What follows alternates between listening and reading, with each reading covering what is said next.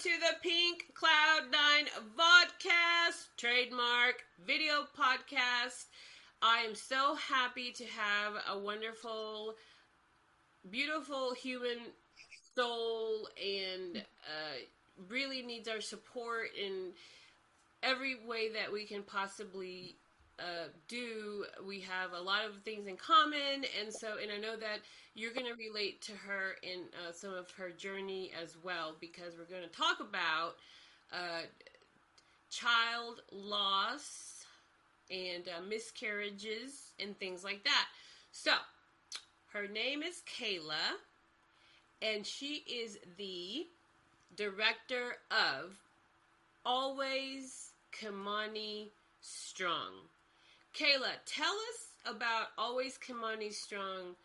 Tell us about Kimani and the story behind, and how do you help people through the uh, foundation? Thank you so much. Hi, thank you for having me today. So, um, our story begins. um, our story begins almost seven months ago, uh, when they decided to deliver our little guy early. Um, I had severe preeclampsia and my vision was getting really bad. So they delivered him at 23 weeks and five days. He was born January 23rd, 2022, and he weighed one pound, 11 ounces, no, one pound, eight ounces, 11.5 inches long. He was a little peanut, like a little, little. Um, Kimani fought very hard in the NICU. He was in the NICU for 18 straight days. The first couple of days, they told me that he was just doing everything that a normal premature baby should be doing, especially with lungs not being fully developed and stuff. But then one night they were just noticing other things like his heart rate was too high, his blood pressure was too low. There's just things that were just something's up. Uh, one day we walk in and we see him on an oscillator, which is a bigger um, breathing support for babies. Um, and they think that that was going to help. They were doing x-rays of his lungs and they were just seeing kind of like some cloudiness and then they'll see some clear. So it was just kind of telling them that something was going on there. And then one one night a nurse, she when I was talking to her, she was like, you know what? I think he has an infection. I really think he has an infection. I think he's sick. And then they did a blood culture. The blood culture came like super fast and um, it was found to be MRSA so they had to continue doing cultures and um, my baby just started getting worse mm. um, on february 10th we decided to say goodbye to him because the lung, the infection took over his lungs and he was already in chest tubes doctors were coming in and out almost every night to try to save his life yeah. and i didn't want him to suffer anymore right. so we didn't want him to suffer anymore. So it was a very unexpected, hard decision. Right. And it was just something that, like, at that moment, we didn't, we were just going with whatever the doctor was telling us. And it was just, it was just shocking. It was just all a blur. Um, Kimani passed away in my arms. It was my first time holding him. And passed away February 10th. 2022 at 4:34 p.m. with me and my husband there with him. We hold him to his last breath. Um, our saying in the NICU when he was in there was um, Kimani strong. like my hashtag every time I would do videos on his progress, what people wanted, you know, wanted to know, you know, how he was doing was, you know, you know, stay Kimani strong, Kimani strong. And then when he he passed away, it was like I will always stay Kimani strong. So it was just like it was just something, you know. And then um I just felt like I didn't want to do anything else after I gave up to him. Um, I went to school for nail tech. I was a nail tech. I decided to take classes for photography. I had everything to do photography and do everything. Um, I had my business going and everything. And then when he wasn't here, it's like I didn't want to do anything no more. So, um, at the time, you know, I was just like kind of limbo, not knowing what I wanted to do. grieving because you know that's all you can do. You got to take your time instead of pushing and doing other stuff. Um, and then Sarah from Love for Lily, she was there for me and Kimani from day one. She's a nonprofit here in Colorado, and um, she inspired me. And she was there when my son passed away, and that was the first time. Because when I first met her, she didn't tell me her baby passed away. She told me her baby was also an, a NICU warrior, like our Kimani was. Mm. And then when Kimani passed away and she came in, she told us that, you know, she also had to say goodbye to her Lily very early, like we did with Kimani. And she inspired me Yeah. to do to do something for Kimani so nobody will forget his name. And um, I started off with her helping me write his story and she put it on his page. I started sharing his story and then I started talking to my partners more about like trying to kind of do this and do a nonprofit and um they were all for it. They're very supportive and it's the only thing that I find driven for me right now and the only thing that kind of motivates me to do anything. Um uh we call it always Kimani Strong and our mission is to help NICU parents that are having a hard time and what we give them is uh care bags. There's things that I wish that I had when I was in the NICU. I wished I had something to entertain me, like a coloring book. I wished I had like little hats or little outfits just to put on my baby because at that time he couldn't put on like outfits, but he could put different hats. So we offer like different hats to these moms. We offer and it's, it's called NICU Inspirational Book. We also offer journals. We give them water bottles. We give um, postpartum care, like anything that they need after birth, anything for breast, like because a lot of moms do tend to pump. I was one of those, and I wish I had like stuff to help me. So I I want to help these moms get that stuff because when you have a baby at 23 weeks, you don't plan to have a kid so early. You're planning to have your baby at 40 weeks on your due date, you know. So when things like this happen unexpectedly, like you know, you need all the support and help that you can get. Yeah. And then after losing him, I felt lost. They gave me a they gave me a purple folder and they told me that anything that we needed was in there. And yeah, I found certain things, but now that I'm doing my own nonprofit, I'm finding that there's so many nonprofit organizations out there that will help you for funeral arrangements for your child. They will help you with um getting something like a weighted bear or, or like something that kind of feels like you, you're not empty handed. Mhm. Um, I partnered up with another company. It's called Love Vegas. She, the only reason why we partnered up was because my daughter won a um a challenge and she makes like these cool CoComelon bags and she and she was like, you know, I'm giving a giveaway and my daughter Lily won and it was super cool and she she stayed in touch with us and she made Kimani a teddy bears. So I mean, um, an elephant because the elephant Dumbo kind of represents Kimani and the moon. So she made Kimani an elephant with all his information and everything. So I partnered up with her to give grieving parents these type of like mementos. And I also make jewelries. I make healing bracelets for infant moms. All um all of our jewelry are made with like gems. We make other little things just to make parents feel better. Um, we give them our grieving book.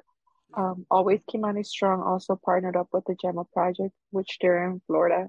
And in October, we will be releasing our memorial book. It's a baby book, but it's a memorial baby book.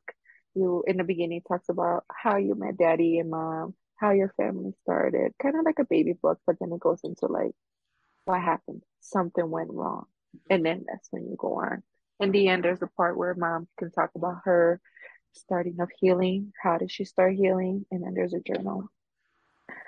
So yeah, we are we work on helping NICU parents with care bags and we help with grieving parents to walk with them on this horrible, horrible journey that nobody wants to be part of. That's right. Okay, so for those that are listening, watching, but don't know what a NICU parent is, please tell us what NICU stands for. That's a hard one because I never learned it. No, I, It's like even- neonatal something. Right. It's yeah, no, and it's fine. And, and I the only reason I know it is because I've gone through similar situations, mm-hmm. so I know it, but that's fine. But I want our viewers to um, also know. Uh, it's yeah. I think it's neonatal. It's neonatal care unit. Yep, right? neonatal so intensive care unit. Yeah. For those that um, are like, what's a NICU parent? So a neonatal intensive care unit is where a newborn neonatal baby mm-hmm. is taken to if they have any sort of uh, breathing problem or you know any issue. you know any any, yeah. any type of complication yeah and it's crazy because a lot of babies that are full term also come out with so many complications uh-huh. and they need oxygen and stuff. And i actually heard half of the babies in the nicu are full term babies that are born with complications or birth defects. Yeah. I've seen full term babies born with um without a, a nose I, have mm-hmm. literally seen that. Or cleft lip, I seen. And it happens because the uh, I looked it up. I was like, "What's up with that?" You know, I really want to. I mm-hmm. really wanted to know. It's basically like if they're missing like a, a chromosome, or if there's like a um, something a glitch in the chromosome of yeah the baby or whatnot. It's just you just never know. So please, that makes sense. Yeah, hug all of your babies and be uh, grateful for your healthy babies out there. Yes. And children. For real. Be very grateful when your babies are healthy and if your babies make it out of the NICU, just kiss them and hug them and spoil the hell out of them. yeah. Yeah, so and then um, at the beginning, I said that we were going to talk a little bit about uh, miscarriage as well. You talked about mm-hmm. child loss, and uh, I had a uh, about eight or nine years ago, I had a three month miscarriage, and so I remember still, I feel the loss of that child, you know. So it doesn't matter how, and for you, Kayla, it's been seven months. I mean, I know you're still in the grieving process. I know you're still in that. In I'm still in the grieving process after you know eight or nine years. However, I chose to not grieve in a proper way or in a healthy mm-hmm. fashion. And so the point of me even saying all this is please grieve properly, everybody. Like, if you lose a child or if you lose a loved one or a parent or uh, what have you, learn how to grieve properly. I know that there is like five stages of grief. There's probably more by now, you know the uh, the shock, the denial, the bargaining, the depression, the anger. There's so much that goes with the anxiety, PTSD, because you go through like the trauma of mm-hmm. seeing your child fight for his life every single day. Mm-hmm. You think that you're dying and it's just grief. Your body hurts. You get like flu like symptoms you get sick and it's all grief. You're sitting here like, I think I need to go to the doctor. No, it's just grief. Like grief can take that huge of a tone in the human body. And, you know, to us, it doesn't matter when, how many weeks we were in our pregnancies. Once we got those two little lines, they were our babies. I had a miscarriage um, in November of 2019. We lost that little person in nine to 10 weeks and I was devastated because we were trying, and I had to get two procedures to figure out what the heck was wrong with me. Why couldn't I get pregnant when I already had children? You know, and um, they had to do a laparoscopy and no a hysteroscopy. They found polyps. Six months later, I started again with the same issues. They went more extreme and they found an infection in my endometrium that was actually taking over everything that was basically making me you can't have kids, period. You're done. so antibiotics for two weeks fixed that. Then we found out we were pregnant and I was still healing and I was going through a lot of complications through my healing because I caught a hematoma in my uh, 11 centimeter hematoma in my abdominal cavity. And I was in so much pain. And then that's around the time we found out we were pregnant with, with that little guy. And it was just, I guess my body was just not healthy enough to carry full term, and I was like, I was devastated, and that was my first time feeling that way, you know, Mm. and I didn't, I didn't know if to grieve or not, and like, I mean, I was, I was very hurt. I cried. Yes, I took my anger and everything, but I don't know. It was just different compared to this one. Right. This one kicked my ass. I feel like it like knocked me down. Um, Right. Well, I after yeah, after him, like I was able we had another one, Lily, and she came out. She was also in the NICU. She was delivered early, but she was perfect. She met all her milestones. Beautiful little girl, 18 months, running around like crazy. And then I came out and it's just like, yeah, it was just like, right. The one of the the biggest uh, things is uh is why, why, why, why, why, why, why, and we will never why the child loss, why the miscarriages, why the infertility. There's so many couples out there that cannot have children. They can't even conceive. Like they can't even get pregnant. And then some of them get pregnant and then they have miscarriages. So it's not just about child loss, it's not just about miscarriage, it's about infertility. You know? It's just it's it's It's so much. It's so much around it. traumatizing. And the and the biggest question is why? Why did this not happen? Why did this happen this way, etc. So my point is the last healing part of grief is acceptance. Okay, and that's what I want to end with today. Acceptance. Um, accepting that these are the facts, whether we like it or not, is what's gotten me through the rougher times because you know um i had to accept that that ronan was not going to be in my life oh yeah i showed you the, the tattoo earlier so ronan Mhm. i had to accept that Yeah. had to accept it forever do i like it i still don't like it am i ever Mm. going to be happy about it probably not you know Nope. um but And I think that's the hardest part, accepting it and like right sitting here and like sitting here like this this is my reality.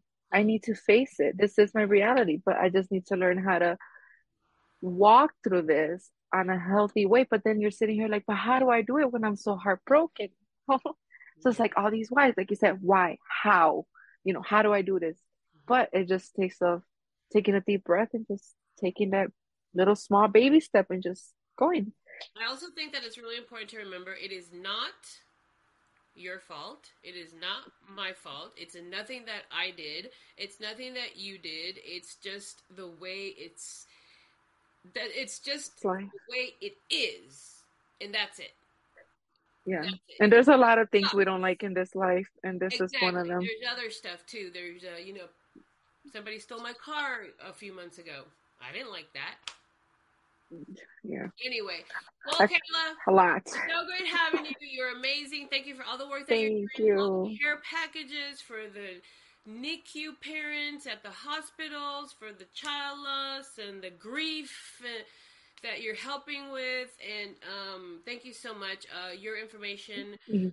will be in the description below for your your hyperlinks will be there so that people can go to your website and get a hold of you, donate to your foundation, to your nonprofit, and uh, always Thank Come you. strong will uh, live on forever, which is great. Yes, Um, thank you. thank you so much, Yes. everybody. Uh, thank you, Kayla, for being here.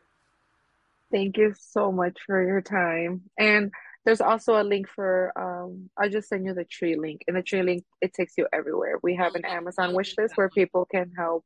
Yeah, people can help for like toothbrush and stuff. So That's- everything's all in there. That's my favorite. It's got all the links. Okay, cool. Yeah. So, um, Thank you. I have started this thing, and I forgot to mention it at the beginning, but I'm giving y'all some marketing tips at the end of every episode. Even though I didn't mention it at the beginning, I'm still going to give it to you at the end. So, your marketing tip of the day is think about your audience and what your audience wants, needs, and uh, can get from you versus you putting out what you want to put out about you. It's not about you. When it comes to business, it's about what you put out for your audience so that your audience can benefit, not you put out for your own benefit. And a lot of people don't understand that, and I didn't understand it at the beginning, but um, it's really helped me in my business. So I hope it helps you. Have a great, fabulous weekend, and see y'all soon. Bye. Thank you.